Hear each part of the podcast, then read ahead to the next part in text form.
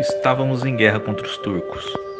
O Visconde Medardo de Terralba, meu tio, cavalgava através da planície da Boemia rumo ao acampamento dos cristãos. Um escudeiro, chamado Cúrzio, acompanhava-o. As cegonhas voavam baixo, em branca revoada, em meio ao ar opaco e parado. Meu tio, recém-chegado, acabara de se alistar para agradar a certos duques da vizinhança envolvidos na guerra. Havia conseguido um cavalo e um escudeiro no último castelo nas mãos dos cristãos e estava indo se apresentar ao quartel imperial.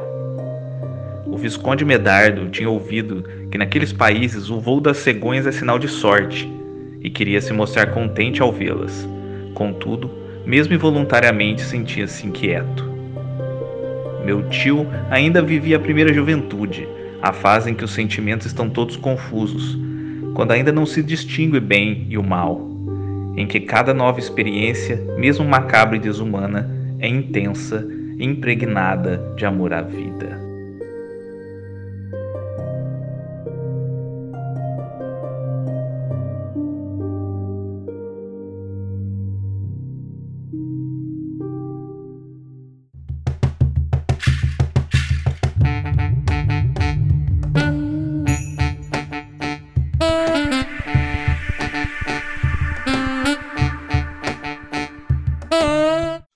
Companheiros e companheiras, se acomodem, fiquem à vontade, porque está entrando no ar o podcast que possui dois lados esquerdos.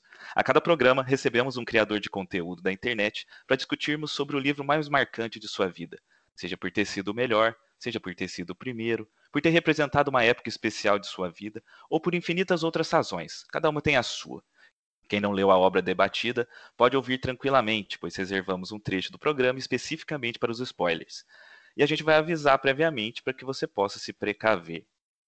Eu sou Carvalho de Mendonça e gostaria de abrir o programa de hoje parabenizando a todos os professores do nosso país. Não sei quando você está ouvindo este podcast, mas nós estamos gravando no dia 15 de outubro de 2019, Dia do Professor, dia muito especial. É, costumo dizer que a profissão de professor é uma das poucas profissões que é impossível ser competente sem gostar do que faz. É o ofício mais bonito que existe, é incomparavelmente o ofício mais importante para a construção de uma sociedade justa e igualitária. A educação é o único caminho possível para a transformação positiva de um país e os professores são os guias nesse caminho. Todos nós carregamos para sempre um pouco de cada educador que tivemos. Então, aproveitar aqui um abraço aí para a tia Alessi, grande tia Alessi, um abraço para a tia Mariângela, tia Alessandra, tia Cida, que Deus a tenha. Um parabéns todo especial para todas essas pessoas que ajudaram a formar o meu caráter. Não se pode falar em educação sem amor. É uma frase incontestável do mestre Paulo Freire, que atualmente vem tendo a sua imagem e o seu trabalho covardemente atacados por uma corja extremista e mesquinha que se alimenta da ignorância do nosso povo.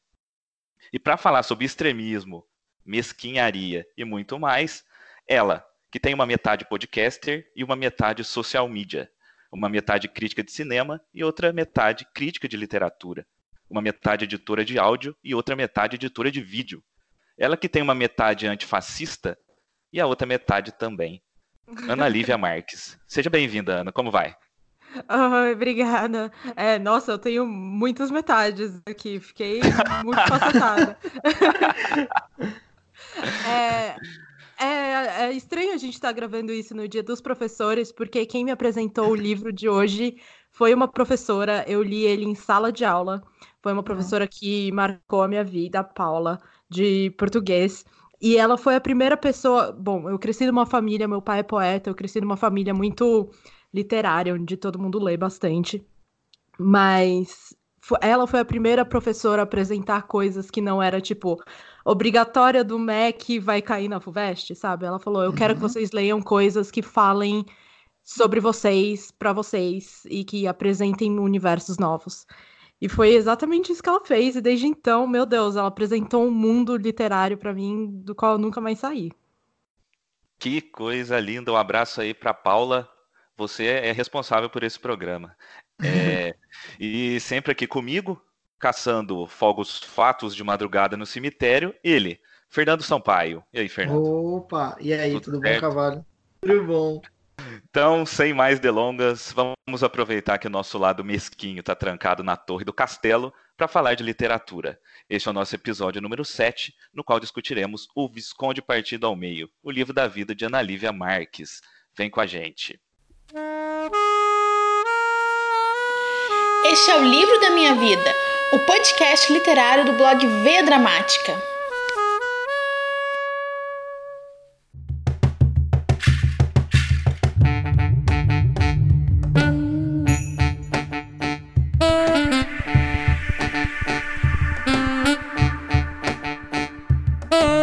Na Guerra dos Cristãos contra os turcos, o Visconde Medardo de Terralba é atingido por um tiro de canhão que o parte ao meio.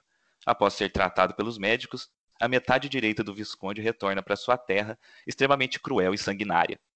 Depois de um período de terror para a população, a outra metade, a esquerda, também aparece no local, insuportavelmente boa e tão radical quanto a outra. Mais do que a luta do bem contra o mal, o Visconde Partido ao Meio, livro escrito por Ítalo Calvino em 1952, primeiro da trilogia Nossos Antepassados, que se completa com O Cavaleiro Inexistente e O Barão nas Árvores, é uma sátira ao extremismo e uma ode ao equilíbrio comportamental. Ana, é, você acha que atualmente nós temos muitos viscondes espalhados por aí, principalmente no Twitter? É, eu acho que a internet é um lugar onde as pessoas são mais radicalizadas do que na vida real, assim. Eu acho que tirando alguns, algumas poucas pessoas é, que são extremas, todo mundo é ali um tom de cinza, para não querer falar de 50 tons de cinza, mas enfim, uhum. todo mundo é um pouquinho. Não precisa tanto tom, né? é, to, todo mundo é uma mescla de bom e ruim. Afinal, é isso que nos torna humanos, né? A gente não é 100% nada. Mas a internet é um lugar onde as coisas ficam muito intensas e muito radicalizadas. E porque também o tipo de diálogo que a gente tem ali no Twitter, você tem 280 caracteres, é, é difícil você ver a profundidade em certos assuntos, é difícil debater é, com profundidade as coisas, então você fica sempre numa superfície onde só existe preto no branco, esquerdo e direito, sabe? É, Fernando, isso, isso que a Ana falou é engraçado, porque é, as pessoas, às vezes, elas nem são dessa forma, mas quando elas estão na internet, elas fazem questão de ser. Né? É. Elas criam aquele, aquele personagem dela, que é o representante de, uma, de um posicionamento dela hoje é o posicionamento político né, que a gente está falando, mas a gente pode levar isso uhum. também para o futebol, para outras questões também que gera conflito um debate, na internet. É, eu acho que a gente está numa fase que as pessoas não conhecem nem o que está entre o 8 e 80, né? Como a gente está aqui falando. Seja na, como tu citou, futebol, eu acho que um dos grandes pontos também é religião. E um, um, fato que eu acho que é, muito acaba prejudicando no diálogo da internet é aquela questão do não só do, dos caracteres como a Ana citou, é aquela questão assim, é, às vezes a gente fala algo na internet, né, expõe aquela opinião e a pessoa que vem de lá ela interpreta que é como se fosse um grito, é como se fosse algo até um bradar mais alto do que a pessoa está se expressando.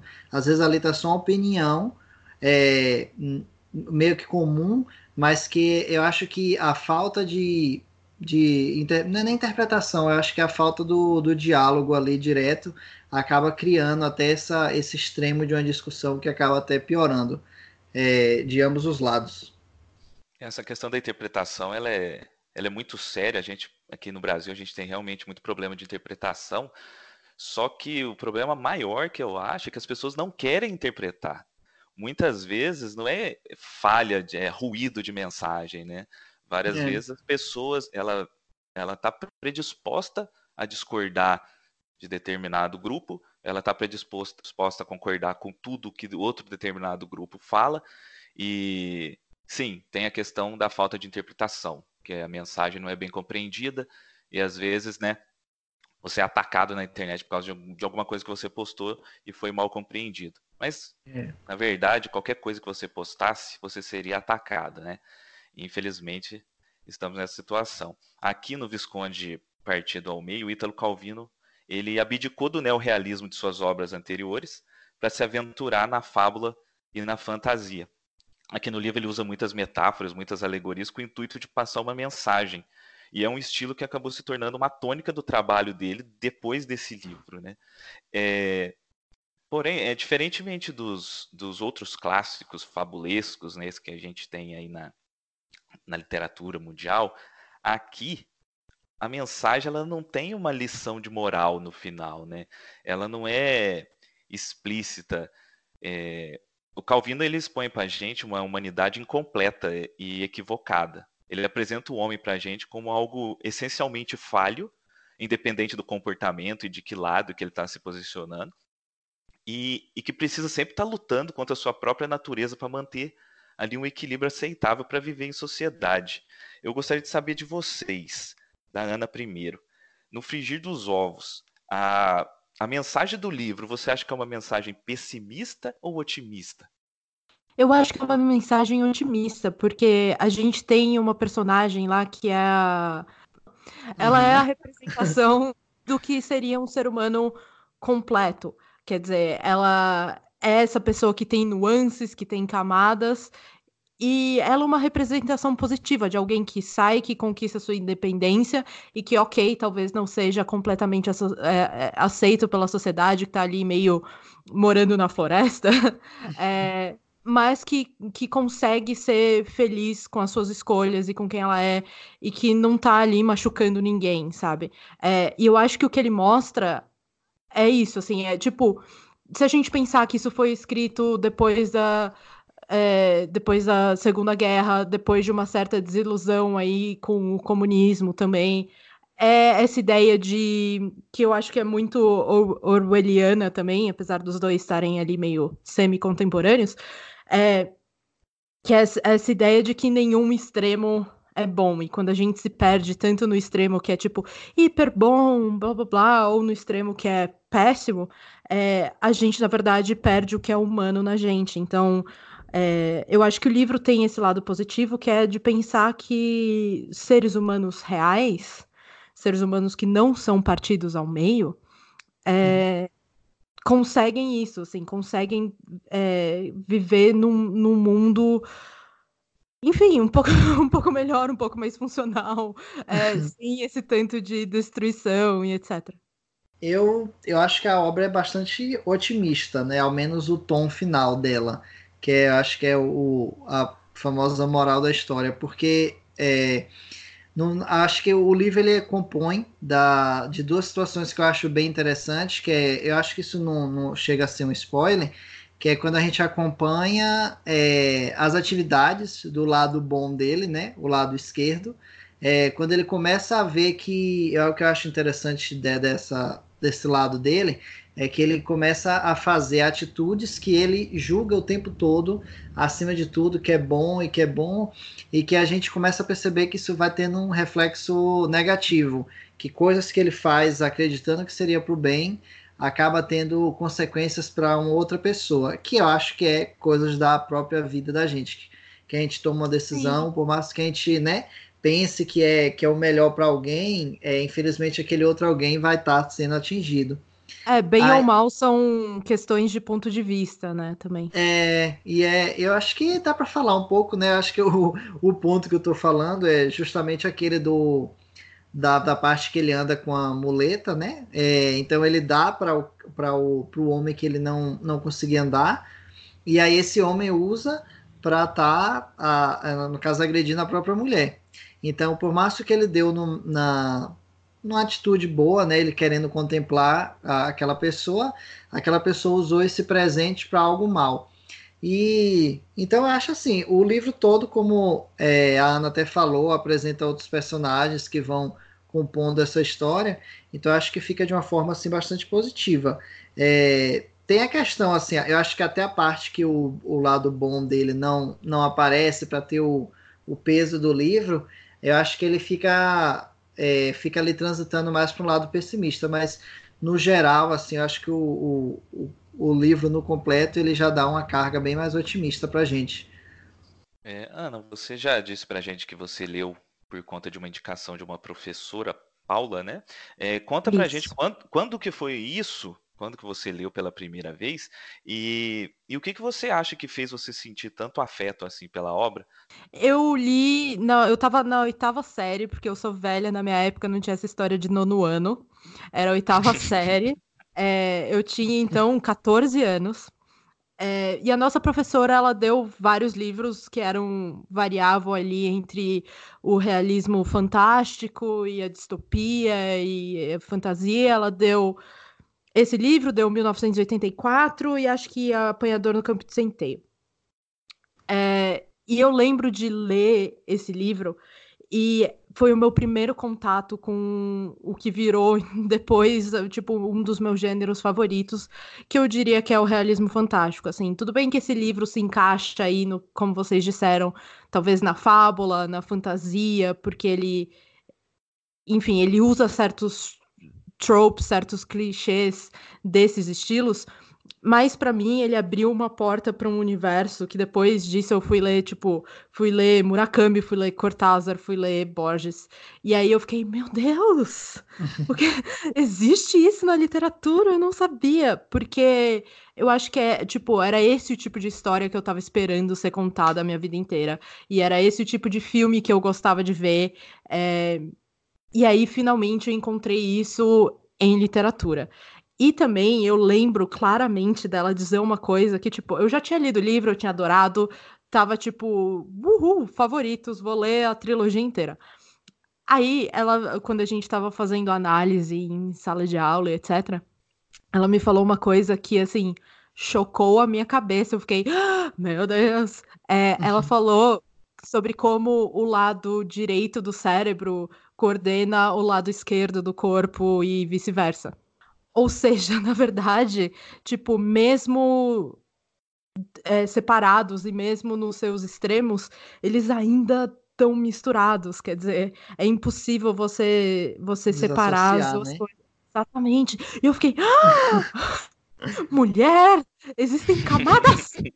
ô, e hoje? É, passado algum tempo, qual que é a sua impressão nova do livro? Alguma coisa você não pegou com 14 anos que você relendo hoje? Isso mexeu mais com você que você consegue lembrar que na época isso não te recorreu? Eu acho que o sentimento de incompletude e solidão, assim. Porque quando você tem 14 anos, você nunca tá sozinha, sabe? Você tá sempre com seus amigos, tá em casa com a sua família, é, e a ideia de, tipo, encontrar, por mais que seja clichê nesse sentido, falar, tipo, sua cara metade. Verdade. É, não é uma coisa que a gente esteja preocupado, assim, e agora eu tô aqui beirando os 30, pensando sobre isso, e sobre, tipo, encontrar você mesmo, e eu acho que esse livro tem essa camada não só de, tipo, conexão com outras pessoas, mas também com você mesmo, sabe? Encontrar quem você é de verdade em você mesmo e a sua cara metade pessoal e identitária. É... E essa é uma coisa que naquela época eu, eu, tipo, eu não tava pensando muito nisso e passou um pouco batido, e que hoje, depois de várias experiências, eu aprecio mais. E também o quão assim, eu tive que reler esse. Eu tive, eu escolhi reler esse livro esse ano. É, eu até uhum. falei no site do Leitor Cabuloso sobre. É, e aí poder ver o quão, na verdade, simples ele é, o quão singelo, tipo, todos os livros da, da trilogia são, sabe? Eles são muito, à primeira vista, assim, muito bobinhos até, assim, no sentido de que eles são curtos, é, eles não são hiper complicados, eles usam é. uma linguagem bem até que simples, é, e você vê o quanto ele consegue tirar dali, e o quanto de fato existem camadas, e o quanto você pode ter mil e uma interpretações daqueles personagens que ele explora magnificamente em, tipo, 100 páginas, sabe? Isso para mim é, também, tipo, tendo livro, vários uh, livros ruins aí de 700 páginas, é, ver uma é coisa mais, tão É o que mais tem, né? É.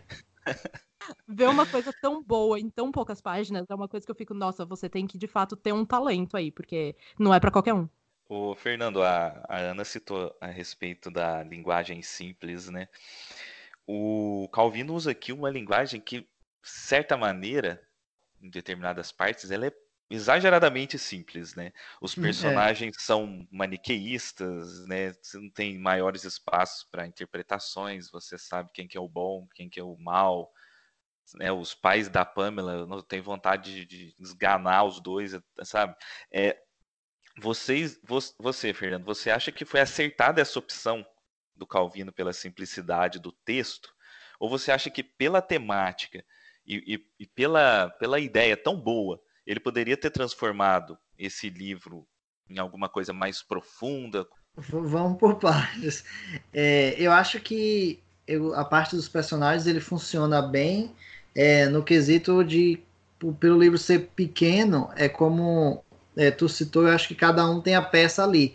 Que, por exemplo, quando a gente vai conhecer aquela família, é, é, porque tem alguns nomes assim que eu acabo não lembrando, que tem um menino que ele acaba assim querendo provar tudo que é de pecado e de, então assim, é, ele lhe dá um, ele dá um panorama rápido de como é a vida daquele menino, como é a vivência dele, o que ele quer. Então eu acho que ele consegue lhe passar o que aquele, o que aquele personagem é, é para a história e o, como ele vai agir daqui para frente de uma forma simples. É, funciona tanto com ele que eu te falei, como é, a ama dele, né, que é um, acho que é uma das que a gente acaba vendo mais e que sofrem algumas consequências nessas questões. É, e tem também essa a, a, a parte que tu falou assim do, do conjunto total, se poderia ou não ser maior.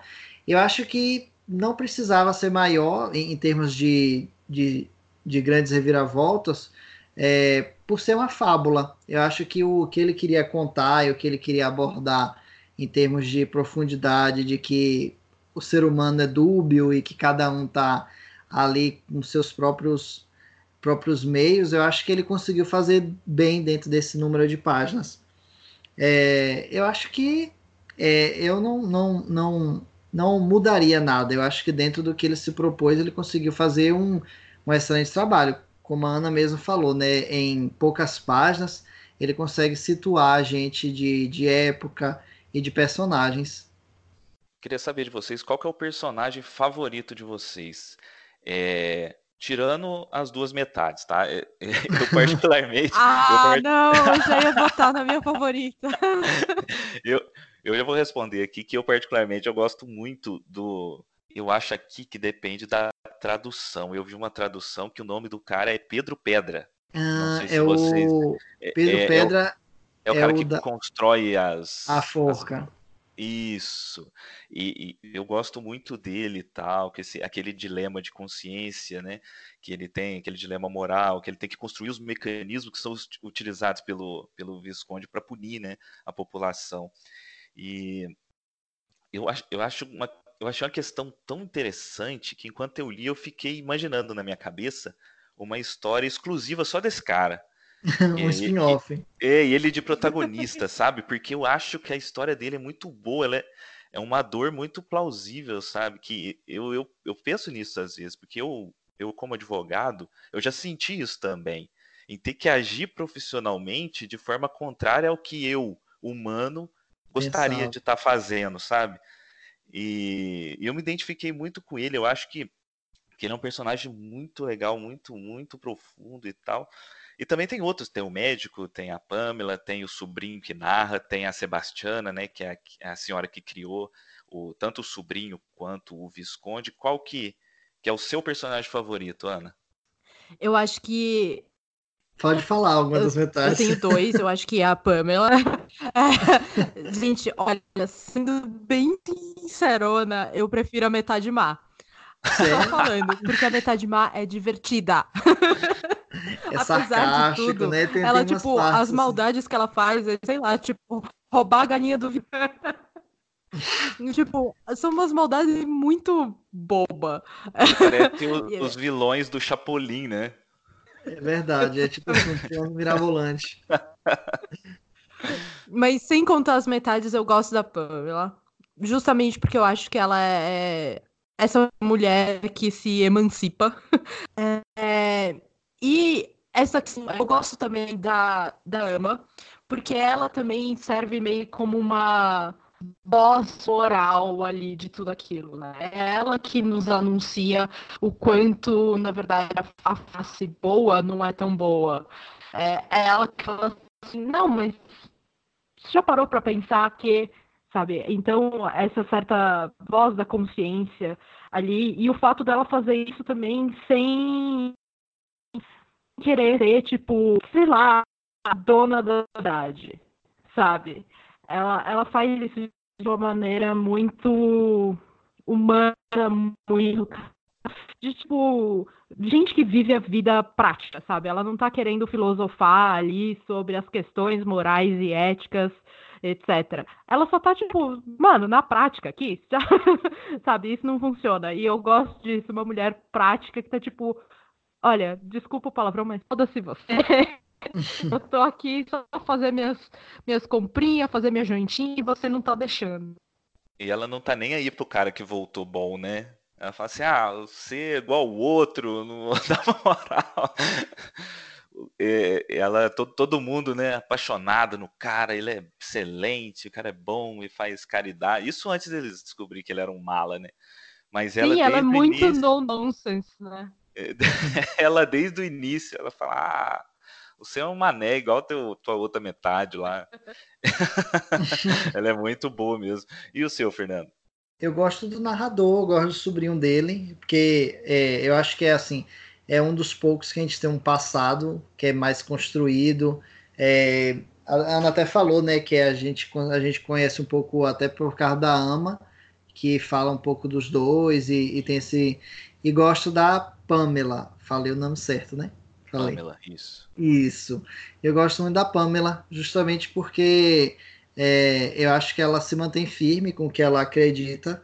Ela, é, muitas vezes eu achei que ela iria é, a, acabar cedendo.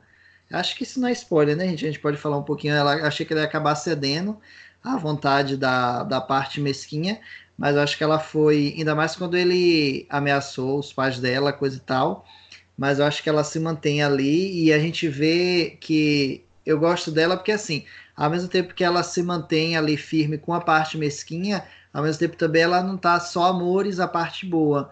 Você vê que ela tem ali aquele lado que ela tem ressalvas, tanto com a parte que é 100% boa, quanto a outra que é né, diretamente 100% ruim. Então eu acho que são dois personagens que eu mais gostei. O outro é, fica até um pouco clichê, né, falar pela questão do seu narrador, que é quem dita a história pra gente, mas eu gostei bastante do sobrinho dele. E eu acho engraçado, assim, a parte do Mesquinha, mas não foi alguém que criou, assim, um grande vínculo e afeto comigo, não. mas é, ele é bem divertido, não, não, não tá em, em algum parte de ódio, não. É, quando os críticos compararam o Visconde Partido ao Meio ao Médico e o Monstro, o Ítalo Calvino ele afirmou que esse paralelo não existia, porque a questão da dubiedade do Médico e o Monstro era o fim da história. Enquanto aqui era só o meio que ele encontrou de passar a mensagem.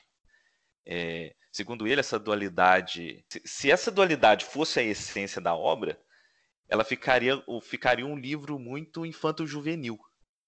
Outros críticos também apontam um forte apelo político né, na, na, história do, do Visconde, né, sendo que a parte boa é o lado esquerdo, né, e a parte uhum. ruim mesquinha, tirana, com comportamento Epa. fascista, é o lado direito, né? O, o Calvino, ele era membro do Partido Comunista e depois acabou saindo, ele escreveu uma carta de renúncia à filiação dele, que acabou é, viralizando, né, no mundo inteiro, que ficou muito famosa e tal. Vamos entrar agora num terreno espinhoso, então, e aí vocês dois, né, se quiserem cortar aí no espinho ou desviar, fiquem à vontade. Olha, olhando por esse viés, a crítica à, à direita aqui é evidente. Porém, o lado esquerdo mostrado aqui, ele também não é lá essas coisas, né? Ele é absurdamente inadequado, principalmente nos seus excessos, né? Uh, falando na atualidade, ou não, se quiser falar de forma genérica é, também, pode falar de forma genérica. É, vocês conseguem ver aqui no livro uma crítica também à esquerda? Nossa, com certeza. É, por, isso, por isso que eu digo que esse livro, apesar de contemporâneo do Orwell, tem um que orwelliano que a gente diria hoje em dia, que é justamente esse de tipo. O Calvino tem basicamente a mesma história dentro do Partido Comunista que o Orwell, né? De tipo ser alguém que antes da Segunda Guerra era comunista, é, ser alguém que passou pela Segunda Guerra e que depois da Segunda Guerra foi lentamente perdendo as esperanças com o partido até se desfiliar. Então eu acho que esse é um livro que é, é mais tipo antifascista do que tipo pró-comunista. Sabe? No sentido de que ele ele vê justamente o quanto tipo os extremos, especialmente os extremos quando aplicados por motivos pessoais, eu acho que o Visconde representa muito isso, quer dizer, ele tá ali para fazer o bem, mas é isso, é o bem que, tipo, ele mesmo dita. Certo? Não é o bem que outras pessoas dizem para ele, ah, isso é o melhor. Sabe? Eu na minha vida falo, ah, eu gostaria disso. Não, é o bem que ele vai lá, ele enxerga e ele diz, esse é o bem.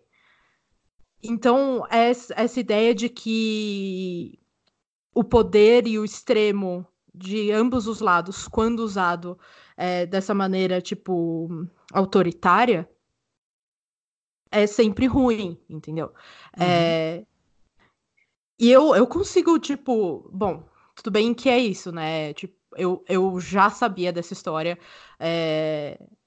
Do Calvino, viés, né? exatamente. Tipo, eu sabia do período histórico em que a história foi escrita, eu sabia da, da história pessoal dele, da biografia dele, então eu consigo enxergar muito isso no livro. Eu acho que uhum. se eu não tivesse esse contexto, talvez eu não visse esse livro como sendo particularmente político. Sim.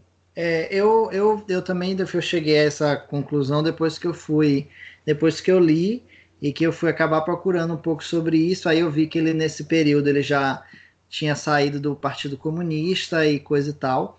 Então é como você é como tu, é, tu mesmo falou, né? A gente percebe que tem ali uma, uma certa de é, receio, né, do que ele participou para o. Eu acho que de certa forma serve até como uma crítica, talvez a ele mesmo, de como ele usou esse extremo da vida da vida dele, né? Porque é, a gente querendo ou não a gente é, quando vive, eu acho que esse lado da política, eu acho que raramente você não fica extremista. Eu acho que é o que a gente estava voltando na internet hoje, que é o, o grande boom, é porque quando você é, se alia a um lado, não sei nem se eu posso falar a palavra alia também, é, raramente você vai é, ver o outro lado de uma forma mais simples. Eu acho que é aí que perde todo o diálogo. E então eu acho que o livro ele critica sim a parte que ele vinha a fazer parte, mas também realça que a Rota também tem tão problemas quanto. Então eu acho que é mais como uma, uma espécie de denúncia, mas também de que o meu lado não é tão simples. Que eu acho que dá mais camada ainda ao livro e ao próprio Visconde, né? Como a gente vê aí durante a, a leitura. Sim, eu andei fazendo um, umas leituras e tal, e estava refletindo sobre isso. É, para mim aqui, o, a, a, questão da direita, ele usa uma, uma direita bem clichê, né? É a direita tirana, direita cruel, fascista e tal. Então, eu não sinto que tem muito uma crítica. Ele usou o clichê. Eu sinto que a, a vontade dele aqui realmente era criticar à esquerda. esquerda. Porque é na, na, esquerda que ele é irônico.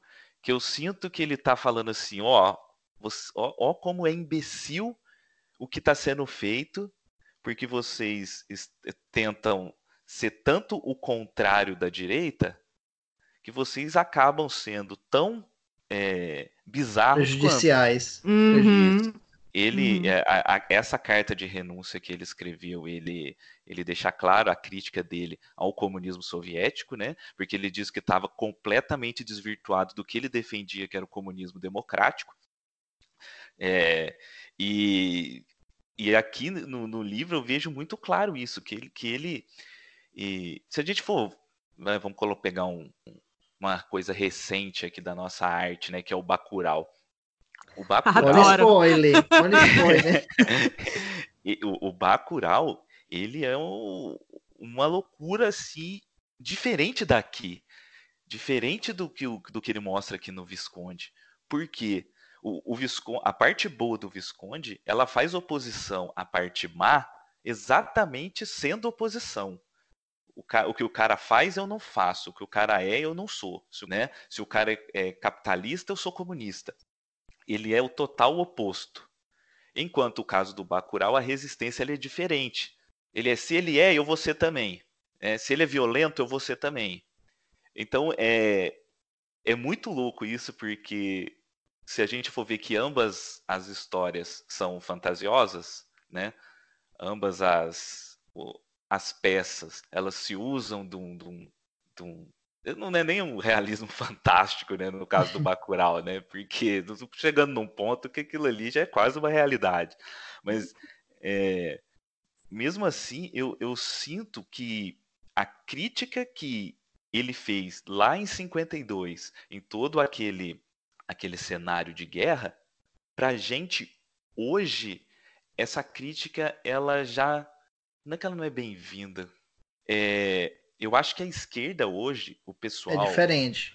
A esquerda hoje, ela tá cansada de tentar dialogar. E eu acho que é isso. Eu entendo, eu entendo o teu tá raciocínio. Tá Porque o, o, o, o Visconde ruim, o mesquinho, ele chegava tocando terror. E o outro, em vez de chegar enfrentando, o que, que ele queria? Não, eu Consertar. sou bom, eu é. vou ser bonzinho, e eu vou fazer aqui porque ele vai ver que ele tá errado e vai melhorar e tal. Então eu vejo, por exemplo, hoje, quando a, quando a, quando a Tabata Amaral faz, faz toma a, a postura que ela está tomando hoje de dialogar com a direita, de votar contra o partido, essa, esse tipo de comportamento a esquerda atual não aceita mais. A esquerda, é, o, enfrentar a tirania com conversa e com cordialidade, eu sinto que não é mais a ideia. Não é mais, principalmente na arte, principalmente na arte, porque se a gente pegar uns filmes aí, mas principalmente as 90 e tal, o mocinho é sempre o mocinho, né? Ele é o bonzinho. Uhum. Eu vou enfrentar o vilão com a minha bondade e no final eu vou vencer. Hoje eu tô sentindo que já não é mais assim. E eu acho muito legal a gente fazer essa comparação, porque se a gente for ver, não muda muito as coisas, né? Não muda muito, são só períodos em que as pessoas estão mais é, revoltadas, tem período que as pessoas estão mais pacíficas, mas o que está acontecendo é sempre a mesma coisa. Isso é muito louco, porque o tempo tu passa. Acha que é uma repetição de tá... ciclos. Ex exatamente. São as pessoas que se comportam diferente em determinadas épocas. Mas os fatos são sempre iguais. E isso é muito louco, cara. Para mim, a parte mais impressionante é o quanto, não importa em que década a gente esteja, a esquerda sempre é dividida. A direita consegue se unir em seus ódios. E a esquerda tá ali, tipo, desde a Revolução Francesa. Por que, que a Revolução Francesa não deu certo? Porque estavam ali os revolucionários, tudo se dividindo em subgrupos e ninguém conseguia concordar com ninguém. Entendeu? É, e assim, obviamente, o comunismo ditatorial foi muito prejudicial, mas também gera isso, gera tipo pessoas de esquerda, como o Calvino e como vários outros, que então ficam um pouco meio sem lar, assim, eles ficam, tá, beleza, eu claramente não sou mais comunista, mas e aí, eu sou o quê agora? Entendeu? É, e eu acho que essa é uma situação que a gente tem também, assim, de tipo, existem tantas facetas da esquerda, a esquerda que tá mais centrista, a esquerda que tá mais radical, a esquerda black bloc, vamos tacar fogo em tudo, a esquerda que quer, ah, não, vamos dialogar com sei lá o quê. Então, assim, a gente acaba se desunindo dentro do nosso próprio grupo, enquanto que a direita, para a direita é muito mais fácil simplesmente virar e falar tipo, ah não, a gente só odeia preto, imigrante, gay. É isso aí, né? É. É, eu acho que o que tu falou, infelizmente é espinhoso, mas acho que a gente pode citar aqui é o que a gente viu como eleição mesmo, né? Porque assim, é, eu acho que as pesquisas apontavam uma suposta, é, a gente pode falar, salvação se a esquerda tivesse se unido, né? Mas não, é, eu acho que, eu, é, como a gente viu, é, eles quiseram manter um, uma tática até o final e a tática a gente viu no que deu. É, então eu acho assim, como tu falou, é, eu acho que o maior problema hoje da esquerda é, além dela não dialogar com ela mesma, eu acho que ela também já parou de dialogar com a direita. Eu acho que o que o Carvalho falou é verdade. O que eu vejo mais hoje em dia é as pessoas que eu dialogo e que, que eu tenho mais contato, que é sim, são pessoas de esquerda, elas já meio que perderam todo e qualquer paciência de dialogar. E é isso que eu acho que é o que eu acho que é o extremismo que a gente tanto fala aqui no livro, que é o que todo mundo meio que perdeu, todo mundo tá de saco cheio eu não vi o Bacurau ainda, tô com essa falha, mas é porque minha cidade Menino, não tem cinema. Não. é que minha cidade não tem cinema e eu tô aqui, né? Mas. Desconecta, tô... desconecta agora e vai assistir, depois você volta aqui. Não ficar esperando. e, aí, e assim, então, óbvio que eu não sei spoiler, mas eu acho que eu sei o rumo que a história vai em partes. E acho que o que, como tu falou, eu acho que hoje em dia as pessoas já não querem mais é, nem ouvir o outro lado. É como tu falou a questão aí da, da revolução, agora se é com. Se eu estou sendo atacado, eu vou atacar de volta, né? Parafraseando até a Inês Brasil. Mas, é... Mas eu acho que é o que a gente vê mais hoje em dia, assim, é, e, e toda essa questão assim de, de separatismo dentro de um próprio partido. E vocês falando um pouco sobre essa questão do desligamento do, do Orwell e do, do Calvino, é, o Jorge Amado também, né, que da ali na primeira Sim. metade do século, ele é, eu lembrei agora que ele é bastante comunista, né, no, no, no sentido mais mais forte da palavra, e a gente vê que já na outra metade do século, né, que é o pós Segunda Guerra, você já vê que ele se desvincula, os livros, apesar de, de ter ainda, obviamente, um tom político, todo pelas suas personagens, pelos tons que ele pelos tons e, e, coisas que eles abordam, você sabe que é um livro político, mas já não já não tem aquela carga, você já vê que ele está, já desvenciou desse do comunismo. É só outro adendo, né, de outro autor também que que acha assim, porque como a gente está falando, eu acho que quanto mais se persegue uma coisa, talvez você descubra que ela tenha falhas. E aí quando é, a gente é confrontado com dessas próprias falhas, né, que nem de um partido, acho que gera essa essa, como é que eu posso dizer, um arrependimento, talvez, né, uma revolta muito grande. Que isso rendeu obras, né, como essa, eu acho que é, a gente acaba ganhando com esse questionamento. É, e o é, Jorge então... Amado, né, não só pelos livros, mas é muito legal você pegar as entrevistas dele, tem bastante coisa no YouTube, que você vê a diferença das, da, né, do, das entrevistas mais antigas para as mais recentes. Aliás, tem, tem uma entrevista dele muito boa naquele antigo programa Vox Populi, né, da TV Cultura, que tem, tem na íntegra no YouTube, que é maravilhoso. Ele é um cara sensacional. E a gente tem que agradecer, né, que tanto ele quanto o Ítalo Calvino, eles saíram da militância comunista extrema, mas ele não eles não mudaram de lado, né? Não. É bom que se diga, é diferente do, do, Carlos Lacerda, por exemplo, que era um militante do Partido Comunista e depois acabou virando, eu acho que o maior nome do discurso direitista brasileiro durante décadas e até hoje, né? Ele é um símbolo aí do, do é, era um era, era um grande orador, né? Talvez o principal orador que nós tivemos aí na política assim de muito tempo e até hoje ele, ele inspira essa galera que tá aí, que inclusive são péssimos de oratória, né? Só para deixar registrado aqui. Mas eles, eles chegaram um pouquinho para o centro, é. mas eles não pularam para o lado de lá, né? É óbvio que o livro traz esse aspecto, mas a gente enxergar ele excessivamente através dessa lente é, é um, é um pouco problemático. É, tipo, não, não entendo. Exatamente, porque assim, é, a, a trilogia chama Nossos Ancestrais certo? O livro, uhum. a, é, a, gente sabe desse contexto é, histórico dele, da, da biografia pessoal do, do Calvino e de certas mensagens que também estavam ali no meio de várias outras. Mas eu acho que o objetivo, no final das contas, é justamente esse, de tipo, falar de uma questão humana e de uma questão que atravessa gerações, assim, quer dizer, não é só o Partido Comunista é, versus o, o, o, fascismo, sabe? É tipo, tudo e de como a gente está vivendo isso hoje e de como a gente já viveu isso no passado, porque são, enfim, para o bem e para o mal, questões absolutamente humanas, sabe? E eu acho que o mesmo vale pro, tipo, pro Cavaleiro Inexistente, vale pro Barão das Árvores. Todos eles meio que pegam um pedacinho, eu diria, do, tipo, da alma humana e destrincha ele. Então, vamos falar de coisa boa. É... Falar de spoiler? não, ainda não. Eu tava, enquanto eu tava lendo, eu tava fazendo um... imaginando na minha cabeça como que seria se alguém resolvesse adaptar esse filme para o cinema. Porque, eu tenho porque um pitch eu... disso. Menino, é eu, tipo, meu sonho é adaptar esses três livros. Meu sonho. Tipo, eu tenho, eu tenho esses projetos na minha vida que nunca vão acontecer, porque, enfim, né? Não, não sou tão poderosa assim. Mas que é adaptar o jogo de amarelinha do Cortázar e fazer, tipo, uma coisa meio Bender's Net na Netflix. Uhum. Com escolhas. E a outra, se adaptar essa trilogia. Exato, tipo, com escolhas para você poder falar, tipo, qual capítulo eu leio agora e tal.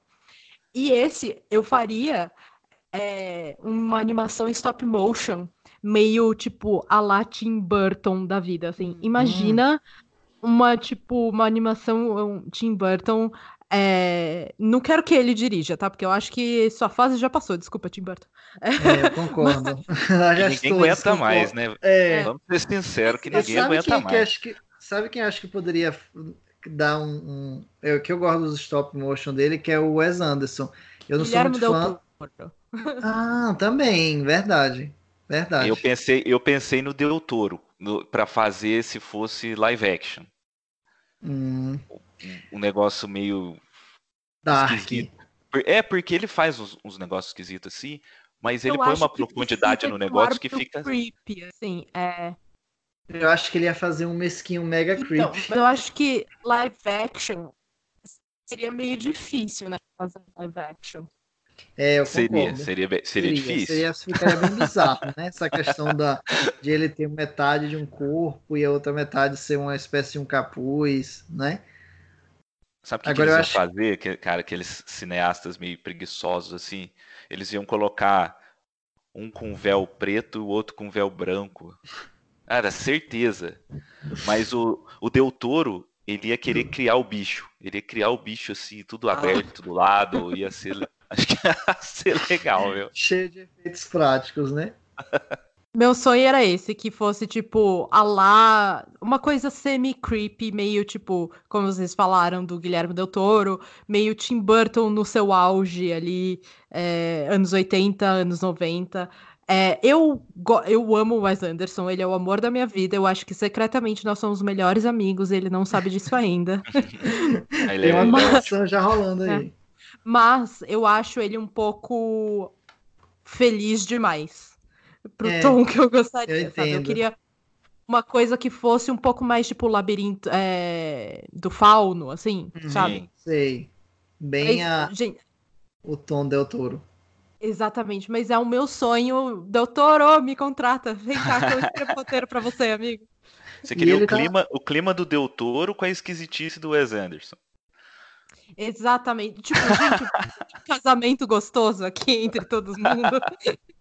Mas sabe o que é que eu pensei? Porque eu achei que, ao menos na minha cabeça, eu imaginei o livro o tempo todo com aquele tom meio da fotografia do Wes Anderson ali, do do Fantástico Seu Raposo, sabe? Uma coisa meio amarelada. Eu não sei porquê, na minha hum. cabeça foi meio que os campos daquela forma ali, por isso que veio que teve esse clique assim do Wes Anderson, mas acho que podia pegar ali a fotografia do Wes Anderson com esquisitice. É, ideias.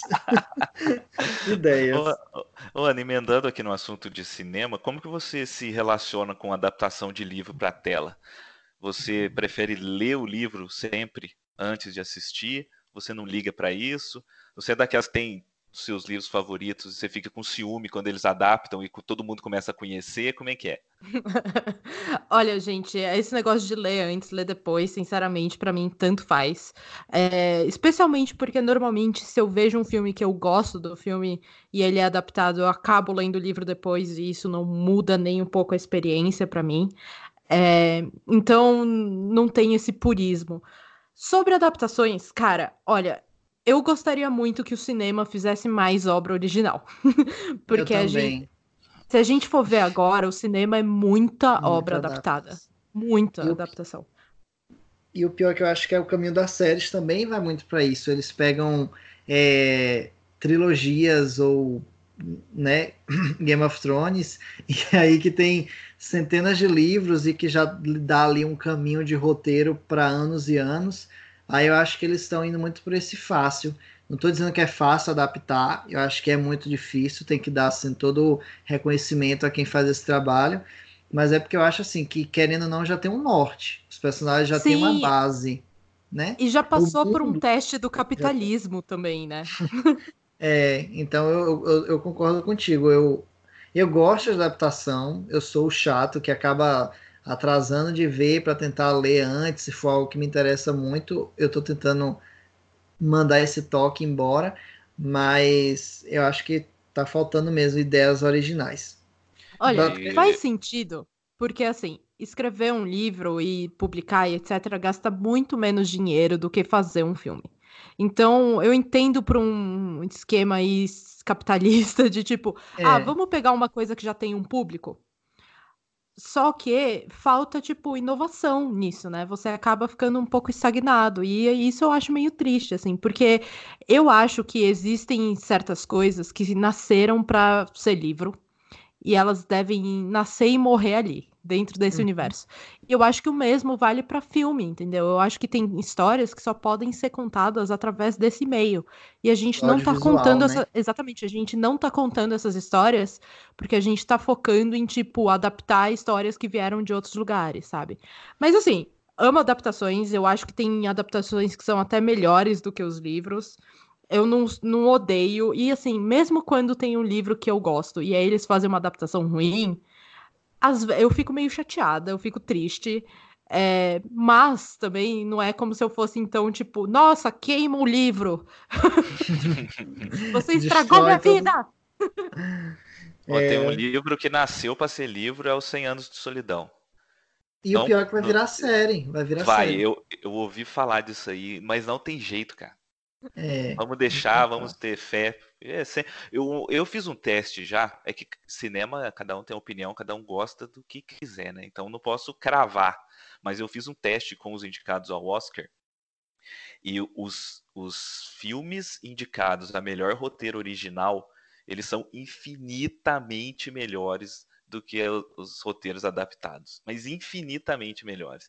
Eu peguei né, alguns anos para trás peguei a todos e fui vendo, né? Uhum. E pro meu gosto, nossa, é um banho. É um banho. Os, os filmes com roteiro original, eles em questão de criatividade, até porque o, o diretor, os criadores, eles têm uma liberdade criativa muito maior para fazer um filme original, né? É impressionante, é impressionante. Apesar de, muitas vezes, o adaptado acaba ganhando, né? Se eu não me engano, o Green Book foi o último, não foi? Foi. É, o Green Book ganhou como melhor filme. É Isso um eu tenho certeza. É um absurdo. eu não, é. não gostei muito dele. Assim, ah. eu acho que ele é um sessão da tarde, né? N pelo amor de Deus, não no modo pejorativo, porque, né, fui criado pela sessão da tarde. Gente, Abra Cadabra da sessão da tarde é o melhor filme é do planeta. É. E eu, eu acho assim, é, é aquela questão de ser um filme assim, que ele é. Pronto, vamos, vamos trazer então que ele é um filme good vibe. Ele é um filme que, de certa forma, ele te ensina algo. Ele tem tons né, de comédia durante o filme. E é isso aí. É, eu acho que o é, peso do filme ele... é uma, uma rachalha ali. É. Eu, ele é tipo um Oscar certo? bait, né? Ele é tipo, ele foi criado para ganhar Oscar. E eu tenho uma preguiça desse tipo de filme, sabe? Tipo de filme que é feito para tipo, é, nossa, essa pessoa vai ganhar o Oscar. E aí eu. Porque para mim. Tipo, fulano emagreceu 20 quilos. Exatamente. Porque para mim esse não é o objetivo da arte, entendeu? Você tem que fazer uma coisa. Por exemplo, é, Lady Bird. Eu sinto que, beleza, foi nomeado, etc. Mas é uma coisa que eu vejo a Greta Gerwig fazendo, independentemente de qualquer coisa. Eu vejo ela uhum. fazendo, tipo, ela sozinha em casa. Porque ela tinha que contar aquela história, né? Exatamente Eu gosto disso, de ver essa autenticidade de tipo, essa é uma história que eu preciso compartilhar com o mundo, sabe? E Falta o... fazendo falta. o discurso do rei, meu Deus do céu, cara. E filme feito pra ganhar Oscar. Discurso do rei. Como que isso ganhou do Cisne Negro? Eu, um dia- eu quero, eu quero que um dia alguém da academia sente na minha frente e explique pra mim o voto dele, cara. Porque eu trago eu- polêmicas porque eu não Porque gosto filme do sobre Aronofsky.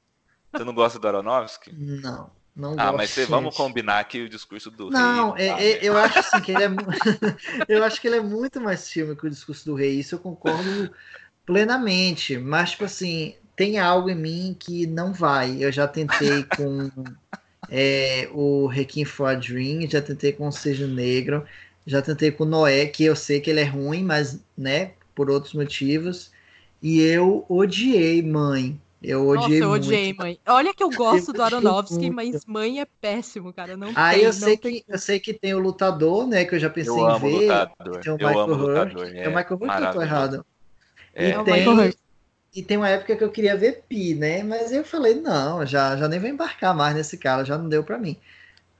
Cara, por falar em radicalismo e extremismo, eu não aceito que você não goste do lutador. Então, se você assistir e não gostar, nem me conta.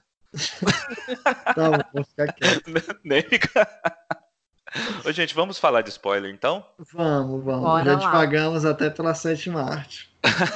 então, é, então, se você não leu o Visconde Partido ao Meio, a gente vai colocar uma vinhetinha aí para o minuto que você pode voltar, porque ainda tem sessão de indicação, tem cenas pós-créditos e tal. Você vai lá ler o livro e depois você pode ouvir esse trechinho aqui onde a gente vai falar sobre o final.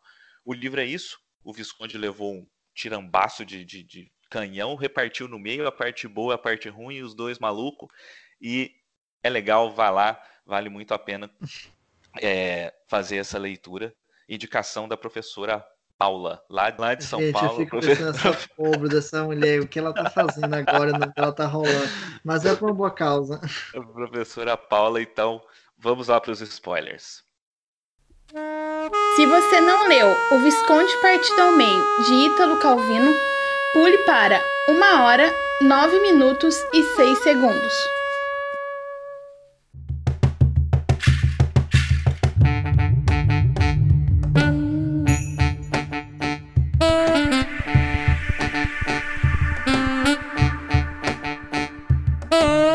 Bom, gente, é, sobre o final do livro, vocês gostaram dessa finalização com as duas partes ali costuradas? O, o Visconde ele consegue né, novamente viver como um ser humano aceitável ali na sociedade, com suas ambiguidades, com seus tons de cinza e tal. O que, que vocês acharam? Ana, você gosta do final? Gente, calma. Eu- pera, desculpa, desculpa, mas me conta o final de novo, porque eu acho que eu esqueci. Tranquilo, o final, é, eles estão já vivendo é, meio que. Tipo assim, cada atitude de cada um deles já tá tomando extremos muito, é, vamos dizer, negativos. Ah, Inclusive as atitudes do bom. Ah, então eles marcam um duelo, e aí nesse duelo é, eles acabam ferindo a si mesmo. E aí o que é que acontece? O médico, que é, eu não vou lembrar o nome dele, Ah, eu Ele- lembro que ele tá treinando costurar isso. E aí ele acaba costurando eles dois novamente. E aí ele se torna essa pessoa, que ele tem o, vamos dizer assim, que ele agora tem a sabedoria de ambos os lados. E Porque ele ele tá errou. casado com a Pamela, né? Isso. Eu que ele já lembro, eu tinha- lembro que tem ele- a festa de casamento. É. Ah, é, Só trazendo um adendo assim, que acho que até cabia da parte sem spoiler. Vocês achavam que esse médico, ele não era médico ou só eu tive essa impressão? Eu achava que ele era um médico que não se importava, entendeu? Era um médico que não queria ser Ah. médico. Hum, eu achei que era uma situação assim dele não. Ele não Não sabia, por isso não ele fingia sabia. que não gostava, né? Isso, é. Eu achei assim que, por exemplo, assim, ele não sabia receitar as pessoas. Porque assim, tem um, um certo momento em que ele passa a se importar. Que ele começa aí- a estudar anatomia. Exatamente. É, mas aí, tipo, aí ele se torna capaz, né? Então, assim, não, não, Isso. não sei se é porque, ah, beleza, ele passou a se importar, ele estudou e aprendeu, ou se ele simplesmente passou a se importar. é, coisas. E aí, Ana? Esse médico é gosta... é muito engraçado, né? Porque ele não liga para as pessoas, para o ser humano, nada. Aí Essa aparece um que sapo lá que tem um. Gente, ele assim... parece um sapo lá que tem o pé torto, ele já fica louco e quem saber o porquê quer investigar. Mas vamos combinar que tem muito médico na vida real que não se importa com pessoas, não é mesmo? É então, é verdade. Assim... É, infelizmente, né? É o que a gente acaba tendo, às vezes, até mais contato. Mas e aí, Fernando, você decepcionou com o final? Não, não, não. Eu, assim, eu quando iniciou o livro, até tinha comentado com o Cavalho, é, demorou para me pegar, acho que foi meio que o tom da, da, da, escrita dele mesmo. Aí eu acabei lendo ele praticamente o, o final quase todo num, em um dia. Aí eu já estava mais dentro da história. É, eu não tinha imaginado nenhum final para eles. Eu achei até que poderia acabar de uma forma mais trágica. Mas eu gostei. Eu gostei porque eu acho que ele, ele forma melhor a ideia do livro, que é a pessoa. Que nem eu deu o spoiler, não é spoiler, né, depois que eu falei, que acho que é trazer essa questão de a pessoa ter transitado por dois lados, e aí é hoje ele poder saber diferenciar o que é o certo e o que é errado, né? É esses acertos e erros transformar ele em uma pessoa mais sábia. Então eu acho que ele dá um final bem bom para quem convivia com ele, né? Porque já estava numa situação meio drástica, mas ele também dá um, um ótimo final para ambas as partes. Então eu fiquei bem satisfeito. Eu, de certa forma, até me surpreendi nesse quesito, porque eu achei que era uma coisa e eu achei que ele encerrou muito bem nesse ponto. Você achou que... é, vamos voltar para Ana, que a Ana, na época, tu gostou? Tipo assim, era isso aí que eu queria. Gente, eu não lembro o que que o meu cérebro de 14 anos pensou disso. Mas Normal. agora que vocês refrescaram a minha memória, é, eu gosto desse final. E para mim tem uma coisa que, assim, se a gente for pensar na história do ponto de vista um pouco mais de tipo uma pessoa sem, sem se conhecer, sem saber sua outra metade, sem uma pessoa incompleta, a ideia de que, por exemplo, a Pamela só fica com ele no final quando ele mesmo se completa, entendeu? A ideia de que é, você não tá dependendo aí de outras pessoas. É, você precisa, tipo, estar inteiro em você mesmo, assim. Eu gosto disso, e eu gosto porque é isso, né? A gente falou o tempo inteiro de que é meio que. E ele, o próprio Calvino chama esses livros de fábulas para adultos, né? Ele tem até, tipo, um, uma, um livro que é, tipo, uma reunião de fábulas italianas. Esse é, esse é um assunto que ele, pessoalmente, gosta bastante. então, essa ideia. É, essa ideia, então, de que tipo, fábulas tem esse final onde tudo se resolve, né? É, justamente para você poder ter, tipo, ah, então essa é a moral da história. É, então eu gosto, eu, tipo, ele segue esse clichê, essa estrutura básica. Eu gosto porque é isso, né, gente? A gente também, tipo, se eles continuassem separados, a gente ia terminar o livro e falar, ah, então tá, né? e... É, eu também concordo contigo, é o melhor final, ainda mais para a ideia dele de ser uma fábula, né? Eu acho que é como tu falou, então, ele, eu não, não, não, não tinha esse viés de, da, da ideia dele de ser uma fábula, mas eu acho que é, voltando até a situação, acho que ele fechou o livro de uma forma bem otimista. E o melhor de tudo para nós adultos, né? Porque eu acho que ele é fácil, ele tem uma linguagem simples, mas ele definitivamente não, não seria indicado para um livro infantil, né? Ou, ou infanto ju... talvez infanto juvenil, né? Nesse quesito assim de um adolescente que nem Ana leu com 14 anos, mas é para uma criança acho que eu pularia essa indicação. É, gente, mas até essa minha professora, ela era incrível, mas ela não batia muito bem, né? Porque a gente leu 1984, cheio de cena de sexo. É, então, eu eu gostei do final. Eu acho que como tinha uma mensagem a ser passada, Vamos combinar que se, vamos supor, uma parte ataca a outra, as duas morrem e acabou a história. A mensagem ia ser to totalmente outra. Ele ia mudar completamente a lição que ele passou com os dois, né, rebendado ali no final. Então eu acho que para a mensagem que ele quis passar era o único final, né, plausível. Eu, assim, ele ficar com a Pamela talvez eu tirasse isso. Então, ela, se a gente for pensar bem, ela não escolheu o marido dela, né? Ela ah, casou, é.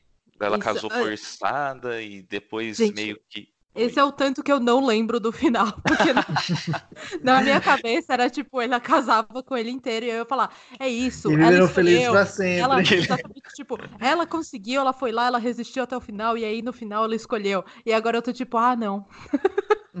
Ops. Ops. então, é, no, fi é normal, no, final né? ela, no final ela fala o seguinte: finalmente terei um marido com todos os seus atributos. Ela aceitou, né? Mas é, não, não, precisava. Não precisava, mas também não, não altera nada. e Então a, a questão da, da, do enfrentamento entre os dois, eu achei que ficou ok e foi o melhor final que, que poderia ter. É, então, no caso, uma pergunta aqui que eu sempre faço, Ana, e eu vou fazer para você também, eu já respondi, né? Essa questão da Pamela, eu acho que não precisava ela terminar casada com ele e tal, se você pudesse mudar alguma coisa que você não gosta no livro, que te incomoda, ou que você acha que poderia estar tá melhor, o que, que você mudaria? Eu acho que para mim, na verdade, é mais desse começo. Mais do começo do que o final. Porque eu acho que esse começo em que ele, até ele ser partido ao meio, a gente um monte de coisa sobre a guerra e sobre, tipo, essas questões, etc., que no final das contas não são importantes, assim. Como uhum. o livro é curto, isso é uma coisa que acaba passando bem rápido, assim, né? Sei lá, é uma questão de é poucas páginas. capítulos, é, se eu não me engano. É. Mas, assim, é uma coisa que eu acho que se estende mais do que deveria, porque no final das contas não tem consequência nenhuma. Poderia ser, tipo, duas páginas falando ele foi pra guerra, ele foi partido ao meio, pronto. Porque a parte que importa de fato é depois, é quando ele volta para a cidade dele, sabe? É, aquele começo ali acho que é meio para mostrar que ele era normal, né, antes dele ir. É, dele Nossa, voltar. mas não precisava de tudo. e ele ainda tem um escudeiro, ainda tem tudo aquilo, ainda tem umas descrições de como os animais ficam na guerra. Eu acho que até como eu falei, acho que o início acabou meio que dando uma escapada assim para mim, não, não funcionou tão bem. Eu acho que é talvez eu, é como tu falou, eu acho que funcionaria melhor se fosse mais detalhando a ilha ao invés da guerra. Mas é é, é, um, é isso aí, né? É, no geral ele ficou bem, acho que ficou bem legal, bem compacto o livro. É, ele esse começo ele dá ali um, um cenário de guerra ali que não tinha necessidade, mas também não dá para considerar que seja uma barriga, né? Porque são alguns capítulos, mas é coisa pequena, né? Os cap... Pelo menos na minha é, versão aqui, as letras são gigantes. Um, a vantagem de um livro tão conciso, né? Isso, é. exatamente. Então eu acho que, no, no, num geral, assim, o livro é bem legal mesmo. Ele passa a mensagem, a, a ideia que ele queria passar, ele passou. O final também, ele acertou no quesito né, de que se ele mata os personagens ia mudar tudo a mensagem, né, pelo menos na minha, na minha concepção. Então eu acho que tirando essa questão da Pamela mesmo, para mim tá ok. E esse começo aí vocês dois têm razão. Talvez é... Talvez não, se ele quisesse arrancar tudo aquilo lá e fazer um conto, ia funcionar também, né? E tava tudo certo, né? Tava tudo certo. Gente, mais alguma coisa sobre o Visconde partido ao meio que a gente esqueceu, que a gente não falou, ou que vocês acham que é interessante é, a gente comentar aqui ainda? Eu acho que da minha parte não. Acho que a gente devagou, falou, acho que ficou bem, ficou bem legal. e você, Ana? Não, acho que não. Eu só tenho. Bom, mas a gente vai ter uma parte de recomendações depois, né? Porque eu guardo, eu, eu guardo então para depois. Eu acho que cabe. Sabe. Então tá bom, vamos agora para mais um intervalinho e a gente já volta com a nossa sessão de, de indicação.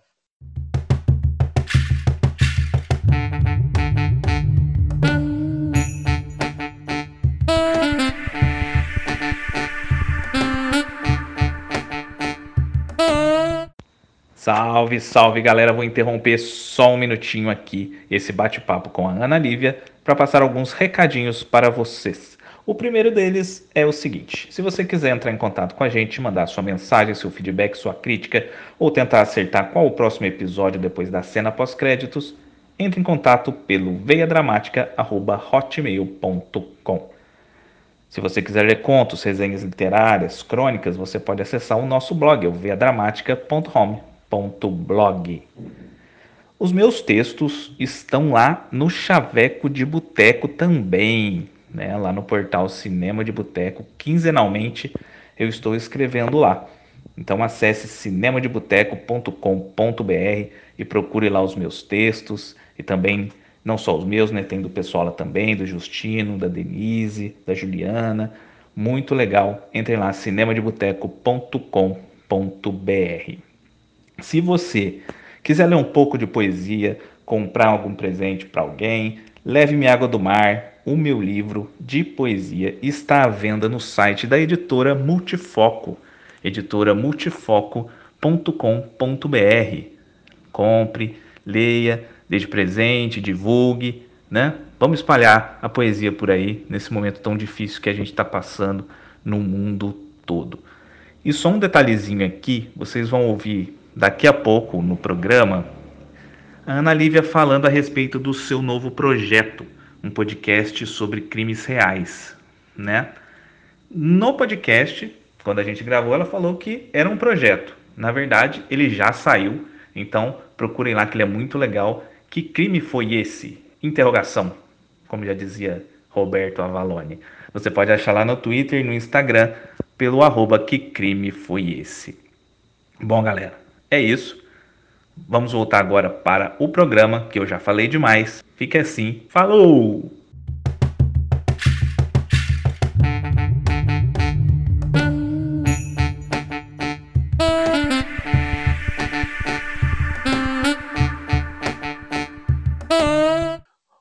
esse aqui é o nosso quadro onde a gente indica é, livros, peças, filmes, séries, álbum de figurinha, qualquer coisa que você acha que a pessoa que leu o Visconde Partido ao Meio também poderá gostar.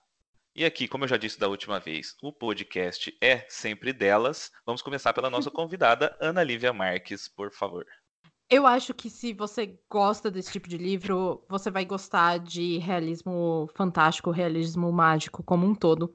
Então eu vou indicar um dos meus autores favoritos, que ainda é latino-americano, é Parça Brother, que é o Cortázar, é, sobre Cronópios e Famas.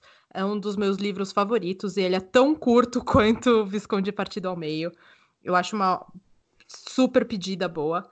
É, em livro, em, em, quer dizer, em filmes, como a gente já citou aqui, eu acho que tem uma pegada parecida, porque é no meio da Guerra Civil Espanhola, mas ao mesmo tempo tem uma pegada política bem grande, mas tem essa pegada fantástica também, que é o Labirinto do Fauno. Eu acho que as duas coisas têm tudo a ver, que é do, do Guilherme Del Toro. Nosso super amigo, que eu já tô mandando um e-mail para ele agora com o pitching que a gente fez. e que ele já está escalado aí para a gente já, dirigir essa...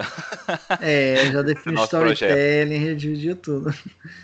E chega de Johnny Depp. Não vai ter Johnny Depp, não vai é, ter Tim Burton, de não vai ter Helena Bonham Carter, nada disso. Vai ter só Guilherme Del Toro com supervisão do Wes Anderson. É, Fernando, indicações de quem gostou de O Visconde Partido ao Meio.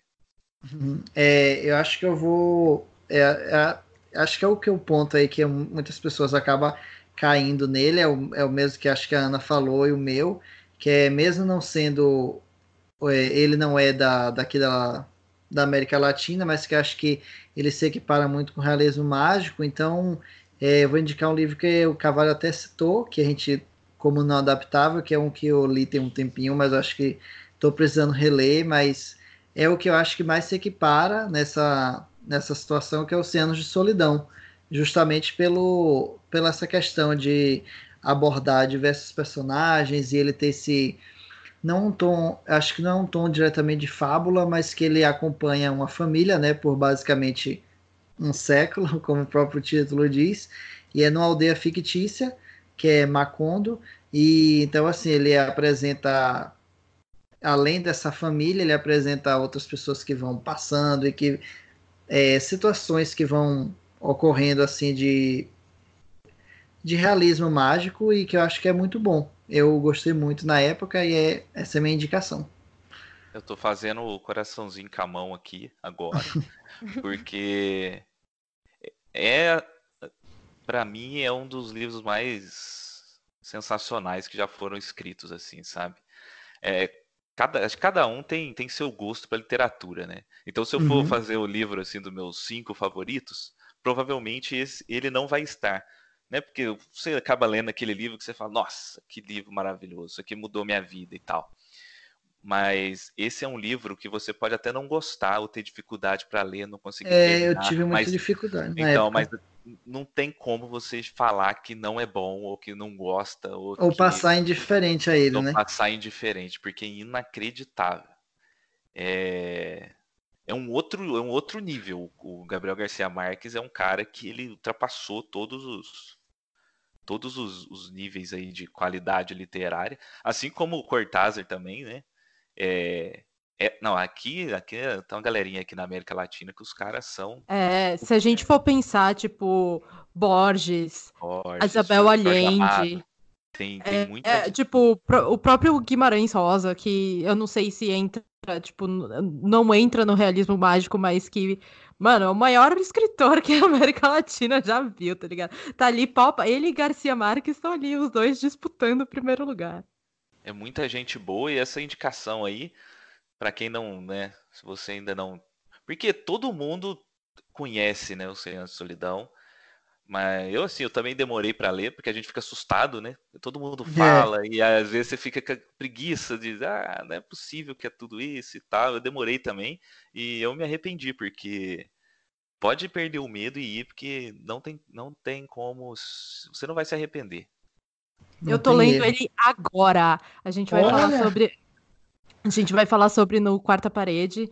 Então eu tô, tipo, meio que na metade aí dele. E, mano, eu tô. Por enquanto eu tô amando muito. Eu fico meio confusa com os nomes. Muito. Tem gente que usa a árvore genealógica, né? Sim. Eu tô o tempo todo. Pra mim, a árvore genealógica tá marcada com post-it e eu fico indo e voltando. e vocês são corajosas, né? Porque eu tava morrendo de medo de alguém indicar o Senhor de Solidão aqui no programa. Nada que a gente fizer aqui vai ser o suficiente pra gente conseguir falar tudo, tudo toda a grandiosidade que ele, que ele tem lá, né? Pois é, então, é falo... por isso que eu fiquei assim também nessa de. É, não tenho o que falar, é porque acho que se você resume ele a essa coisa assim que, como eu falei, né, que fica parecendo que ele é até simples, mas ele não é, porque, como tu falou, tem toda a questão de linguagem e, e o, o, excesso, não o excesso, o grande número de personagens. E aí, como tu falou, tudo que você falar talvez ainda não seja suficiente, né? A minha indicação de hoje, já que a gente está falando de realismo mágico, de América Latina e de escritores maravilhosos, sensacionais e lindos, é... a minha indicação é O Sorriso do Lagarto, que é um livro que foi escrito em 1989 pelo maravilhoso João Baldo Ribeiro. Eu sou suspeito para falar porque é, quem me conhece sabe que eu sou completamente maluco no trabalho do João Baldo, mas pode confiar que eu não ia indicar coisa ruim aqui. Né? O Sorriso Lagarto é um livraço sensacional e eu já li duas vezes e eu não li mais porque eu não gosto de ficar gastando. E E para quem gostou do Visconde Partido ao Meio, ele pode ser uma opção também, porque o autor aqui ele também utiliza humor, ironia para explorar, entre aspas, o mal né, que é presente aqui na nossa sociedade.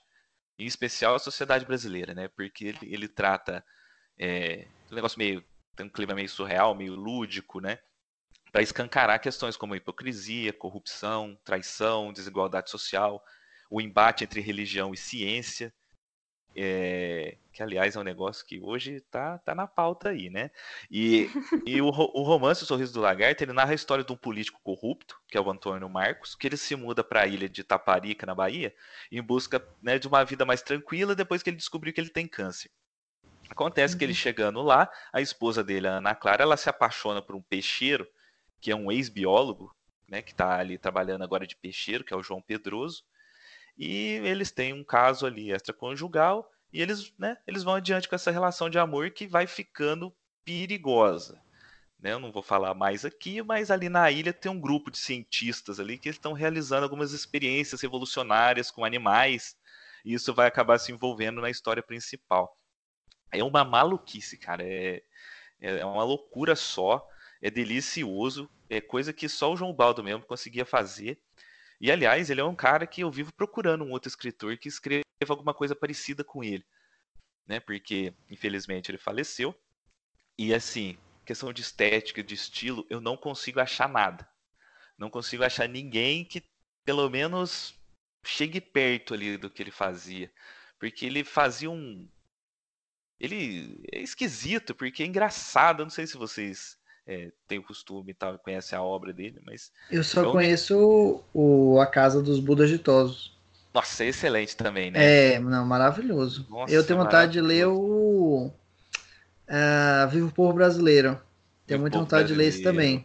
O Vivo Povo Brasileiro eu ainda não li, mas dizem que é a obra-prima dele. É, é, sempre ele é bem lembrado por esse. É. Eu acho que os, os dois mais lembrados dele são esses dois, né? Eu já vi resenha o pessoal dizendo que a, é a obra definitiva sobre a população brasileira. Eu sei lá o que, que isso significa, uh. porque a população. mas, mas, é porque eu acho que ele passa. Eu posso estar enganado também, mas se, não, se eu não me engano, ele cobre é, a população brasileira, acho que desde a chegada dos portugueses é, acho que ele vem cobrindo um, um, período enorme. Ah, então acho que é por isso que é retratado dessa forma, né? Da, ter, ter a, essa grandiosidade. Eu tenho aqui também na minha estante o Feitiço da Ilha do Pavão, que é outro livro de. Eu vou fazer uma indicação só. Senão o pessoal fica com preguiça e não vai e não procurar. Vai ler. É. Então, o sorriso do lagarto tá aí. É... Gente, quem não leu o meu, olha. É. O meu tem tipo 80 páginas, tá ligado? Então, assim, vocês leem meia sentada, pelo amor é de verdade. Deus. Inclusive, Isso vai... aí já ganha a pessoa, viu? Vou ler já, vou ler já, já tá aqui na lista, vai ser o primeiro que eu vou ler. Porque é bom pegar uns livrinhos curtinhos assim pra. Ah, não fala não. Enquanto, enquanto, enquanto a gente tá definindo. Porque você precisa preparar o espírito para ler aquelas, aqueles livros gigantes, né? Então, enquanto Nossa, você prepara eu quero espírito... ver alguém aqui chegar e eh, falar assim: ah, eu quero falar sobre uma série de 12 livros. esse, esse, a gente tem medo disso, real, porque a gente é. fica pensando. Vai ver a pessoa fala assim: ah, é a, é a série da minha vida. E aí? É.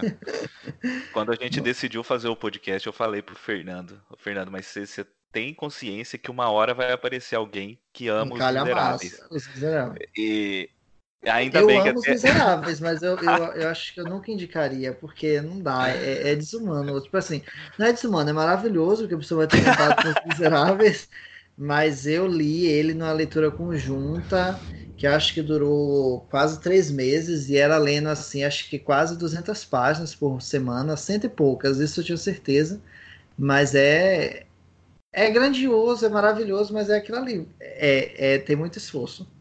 Mas vale muito a pena. Bom, gente, então é isso. Ana, esse é o momento em que você vai fazer o seu jabá.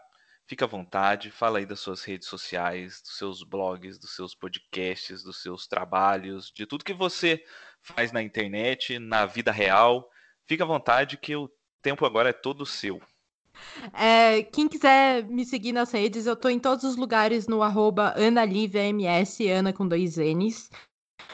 Eu tenho um podcast também com a Larissa, que já participou aqui, que é o Quarta Parede.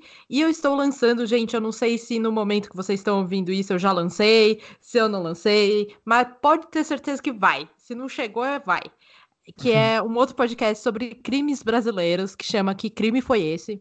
Olha. Eu e uma amiga, é, Fernanda Rentes. E aí a gente foca basicamente, tipo, esse, esse mercado do true crime cresceu muito, né?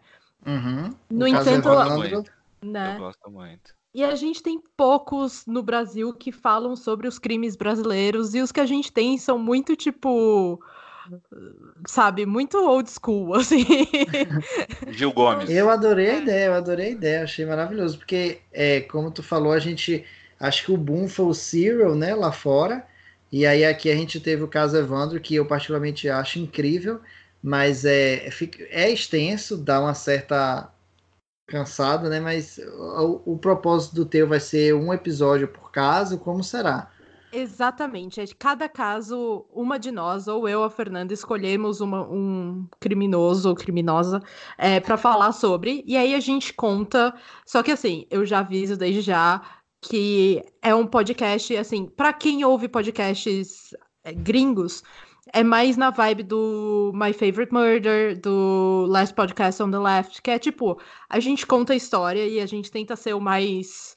É, bem pesquisado possível dentro dos nossos limites pessoais, uhum. mas tem uma dose aí de humor e ironia. Então, se você quer uma coisa super séria, porque o caso Evandro é muito sério, né? Talvez não seja pedida. Muito mas, sério. Assim, gente, dá, dá, uma chance pra gente, entendeu? É não, é tipo... eu, eu achei a ideia maravilhosa. Então tá, que crime foi esse? Procurem aí. E se não tiver, fica de olho que vai ter, tá? Eu prometo, gente. O atraso é meu, eu preciso terminar de editar, foi mal. Acho que por enquanto é isso, não é mesmo? Mas fiquem de olho nas minhas redes, porque assim, gente, rainha dos projetinhos. Alguém fala ah, eu falo, vamos fazer um podcast sobre isso. Então.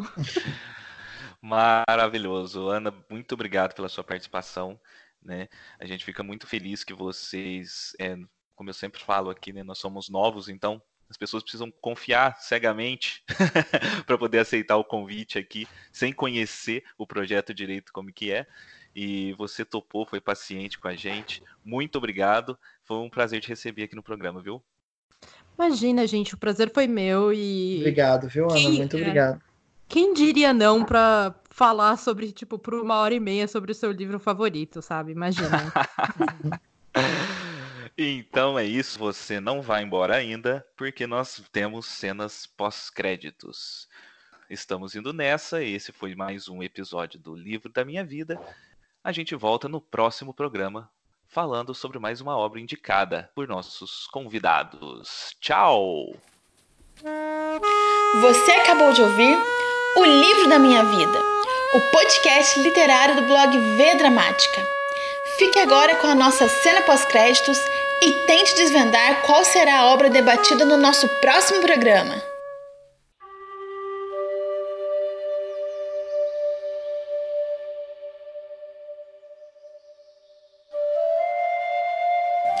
Acho que chegamos ao ponto em que posso dizer com certeza que Marguerite está cansada.